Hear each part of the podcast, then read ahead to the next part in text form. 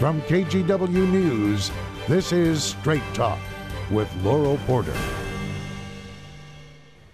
Hello and welcome to Straight Talk. I'm Laurel Porter. Today we talk with Portland Mayor Ted Wheeler. Let's set the stage. For nine weeks, Portland has been the scene of nightly protests that began with the killing of George Floyd on Memorial Day. Protesters demanding racial justice and an end to police brutality. But in recent weeks, those demonstrations have grown, complicated when federal agents arrived in the city. Mayor Ted Wheeler has been on the news all over the country, calling for the feds to leave. This week, the governor announced an agreement with Homeland Security. Federal agents are to leave the city in what Governor Brown called a phased withdrawal, and Oregon State Police will take their place. I've told them to bring those late-night antics to a close. Mayor Wheeler's been criticized from both sides. One, for not doing enough to control the destruction downtown, and by others for not doing enough to control the police and bring about reform and an end to systemic racism. All this amid a pandemic and an election campaign. Wheeler faces re-election in November, challenged from the left by Sarah Iannarone. And I'm pleased to welcome my guest, Portland Mayor Ted Wheeler. Welcome back to Straight Talk, Mayor. Thank you, Laurel. So much has changed since the last time we talked, Mayor. You were you were born and raised in Portland. You went to public school here. You made your livelihood here. You've raised your daughter here. How would you describe what you see happening in your hometown right now? Well, there's no question, Laurel. We're we're facing a myriad of challenges, and you teed them up well in the introduction. We have a global pandemic. We have a steep economic recession bordering on a depression. We obviously, in the wake of the murder of George Floyd, have thousands of people taking to the streets demanding racial justice and equity. And we have some civil unrest. Uh, and now with the, the occupation by federal officers, things have really reached a fever pitch. So there's a lot to be concerned about. The challenges are real. Uh, but on the other hand, Uh, this is also a transformational period in history, and we have an opportunity as a community and as individuals to write that history. And I'm cautiously optimistic that the people of this city are resilient. We will rise above the myriads of challenges we're facing, and we're going to write a history that uh, decades from now people will look back on as being a really important inflection point in our city's history, as well as I think the nation's history. On the subject of those federal officers in Portland, Seattle Mayor Durkin this week said she thinks President Trump is sending federal officers to Portland and other cities led by Democratic mayors as, in her words, a dry run for martial law. Do you agree with Mayor Durkin that that's what's happening? I agree that this is of national significance, and what's happening here is an affront to democracy. When you have a sitting president saying that he will allocate federal officers to cities based upon the political affiliation of the mayors in those cities, that is absolutely an abuse of federal policing authority.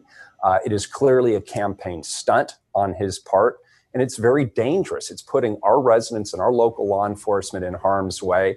And ultimately, I believe it's a threat to our democratic process. And that's why the first step of recovery needs to be the federal officers leaving our city and leaving other cities where they weren't invited, where they're not wanted, and where, frankly, they're making things a lot worse. And the governor announced this week an agreement with the administration for the gradual withdrawal of those federal agents in Portland. But I should let our viewers know we're taping this Thursday just after noon, so the situation's fluid. Things could change. But it's unclear right now exactly how this is going to work. Oregon State Police are supposed to come in and take the place of federal agents to protect federal property. But that anger was there before the federal officers came. It ramped up, but it was there. People wanting an end to police brutality, wanting racial justice. So what's going to be different when Oregon State Police replace the federal officers? Well, first of all, I want to applaud the governor for her leadership and the conversations she's had with the federal administration. Uh, we need to do something different. We all acknowledge that. None of us believe that this is going to end or be de-escalated by police actions alone. Uh, the de-escalation is going to have to be community-wide and requires community engagement. But that necessary first ingredient of getting the federal officers out of our city uh, has to begin. That has to be the first part of it, because there's no question in the last couple of weeks since they've arrived, they've escalated an already very tense situation. They've brought thousands of people back to the streets. They've re-energized those who are demonstrating. And frankly, it's led to that handful of people engaged in violence and vandalism to become um, more uh, intent. And so it's actually done the opposite of what the president expected. It has escalated the situation, and it's led to more violence and vandalism.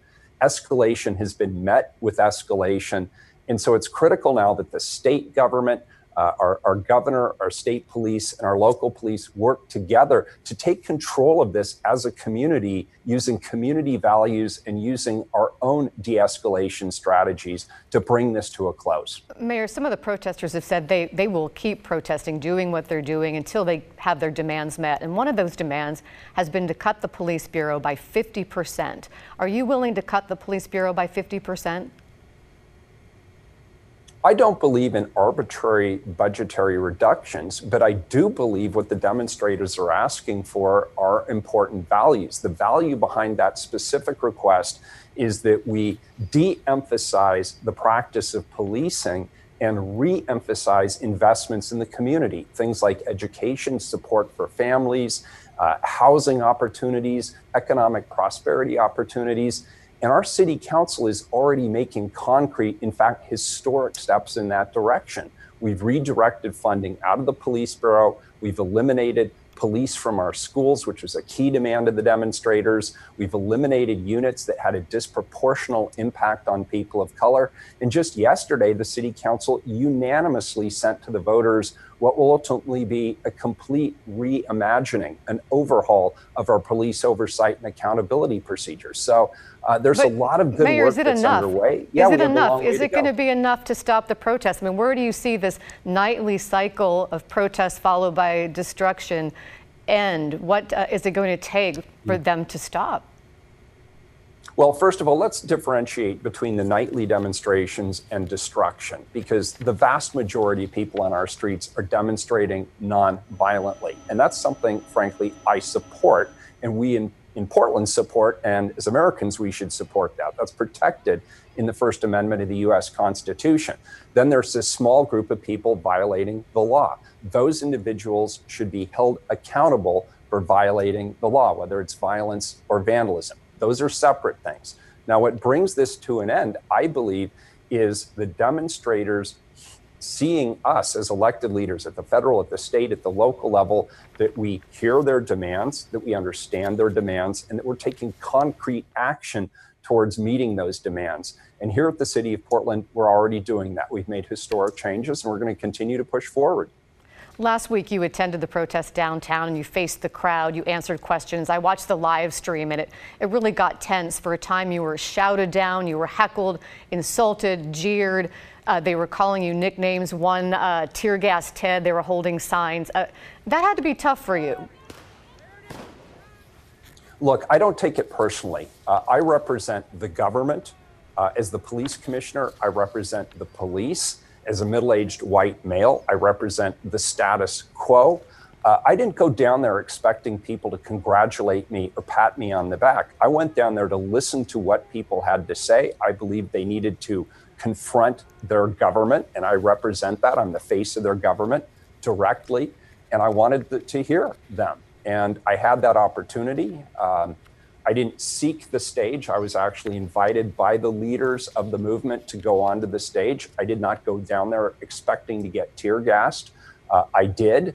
Uh, but for me, it was really an opportunity to be there, to listen to my constituents directly, uh, to hear their anger and frustration, and take whatever, uh, whatever it was that they wanted to dish out. And they did.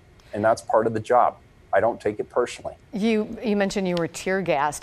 Has that experience changed how you feel about the use of tear gas? Do you think that police should stop using it, period? Well, first of all, let me take a step back and say uh, early on in the demonstrations, there were times when I do believe the Portland Police Bureau overreacted. I believe there were times when they were indiscriminate in the use of C S gas in particular. And so for the first time in my administration, I put forth tactical directives. I don't usually get involved directly in tactics, but I put two out. Number one, I prohibited the use of L R A D in the tone mode, and I prohibited the use of C S gas in any circumstance except for life safety. And uh, in meeting with the governor and Commissioner Hardesty and the state police and our police chief two days ago, we agreed that the standard should be no use of C S gas unless there is a serious threat to somebody's safety, to their physical health, or the threat of them being killed. That is a consensus agreement. Uh, but as the police commissioner, I want to say again, I apologize for those circumstances early on where C S gas was used indiscriminately, in my opinion. Uh, I am the police commissioner. That accountability rests with me. I took the steps to make sure it wouldn't happen again. C S gas has only been used twice this month as a result of the directive that I put into place in very limited circumstances. Mayor, we've talked to business owners who say downtown is dying as a result of the protests, also uh, the pandemic, and some don't plan to stay. Let's listen to what they told us. Do you think downtown can survive if this continues? Look, it's everything is boarded up. There's no one downtown. Is there a feeling that downtown Portland is dying? Absolutely. Without a doubt. Um, I can't imagine wanting to keep our business here. Um, our lease is up in a year, and I don't know why we would stay. I know at a news conference on Thursday you talked about all the things you've done for businesses, but can they survive? And they say they need help immediately. What more can you do? Well, look, the business owners and operators, I'm not here to question their business decisions. And if they believe they can't make it, I have no reason to doubt what they're saying. Uh, but here's what we need to do. We need to stop the nightly demonstrations, particularly the small group of people engaged in criminal activity, the violence, the vandalism. We need to clean up our downtown. And there's a lot of people that I'm working with in the business community who are eager to get about that process, working in partnership with their city government. And then we need to reopen.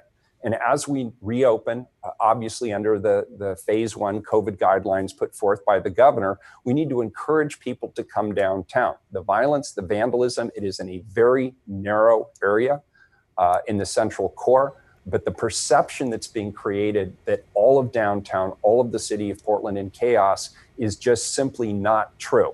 But we've got to make that extra step working with those business owners and operators so that they and their employees feel safe and welcome downtown, and that customers return to downtown Portland. That's my commitment, and I'm going to continue to work with the business community to make that happen. You mentioned this a bit earlier. A city council on Wednesday unanimously decided to refer a proposal to voters on the November ballot to add a new police oversight system enshrined into the city charter. It was sponsored by Joanne Hardesty. The city auditor has criticized the proposal as being rushed, not vetted enough, not ready for the ballot. Do you think it's ready for the ballot? It's not ready for the ballot today. The, the concerns raised by the auditor and others are legitimate concerns, but Uh, Commissioner Hardesty has given the City Council her word that she and her team will address all of the issues, the legal issues, the legislative issues, the potential obstacles around collective bargaining between now and November when it's on the ballot. And uh, while there is risk involved with this, and we were all really clear about this when we supported it yesterday, all of us believe the risk is worth taking. We need to do something different around police oversight and accountability. And this is something the community's been asking for since the days of Vera Katz, but we really haven't made a lot of progress. It requires a transformational change, and I believe this may be the transformational change we're looking for.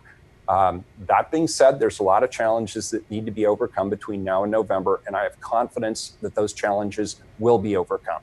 Let's talk about your relationship with Commissioner Hardesty for just a bit. She has endorsed you to be reelected. She's been your closest ally since the passing of Nick Fish.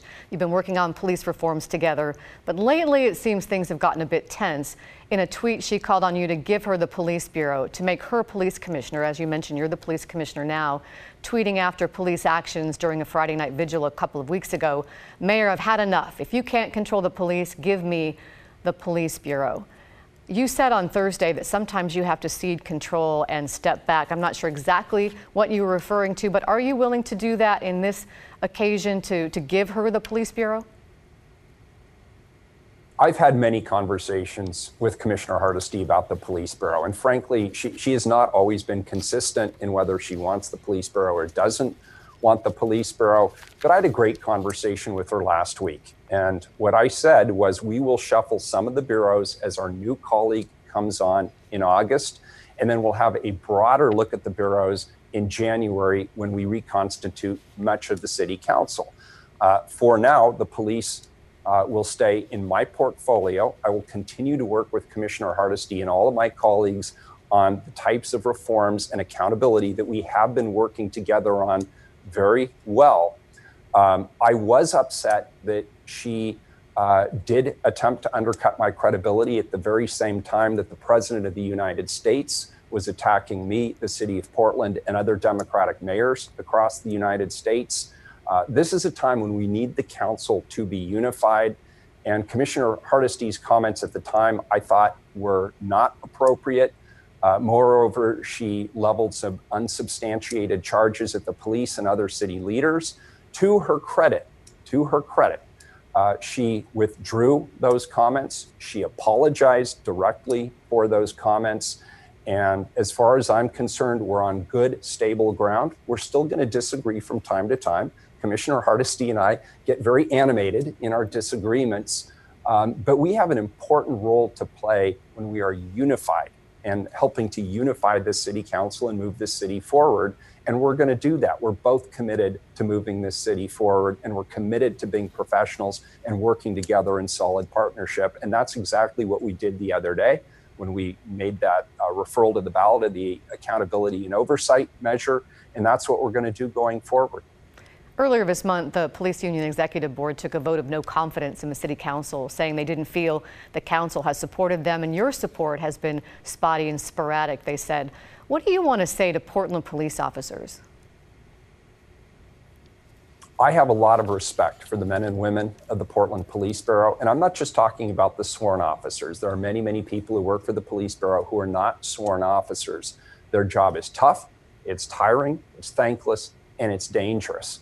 And at a time when there's national scrutiny being focused on policing, and that goes all the way from the national level down to the local level, I understand their frustration, I understand their anger, but my message to them is this. This is not about you personally or you individually. This is about the institution of policing, and the institution of policing has been too slow to evolve to match the needs of our society when it comes to racial equity and justice.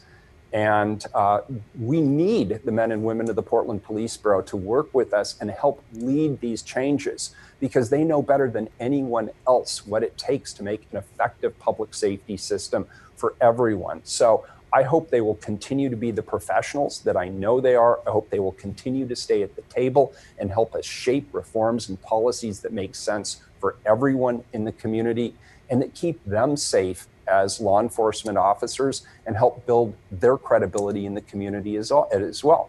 Uh, th there's a lot of trust building that's going on right now, and we need the Portland Police Bureau, the men and women who are involved, at the table every step of the way, and I welcome them to do that. Mayor Wheeler, we need to take a break. Thank you. And we'll talk with the mayor about his re-election campaign. We're back in two minutes.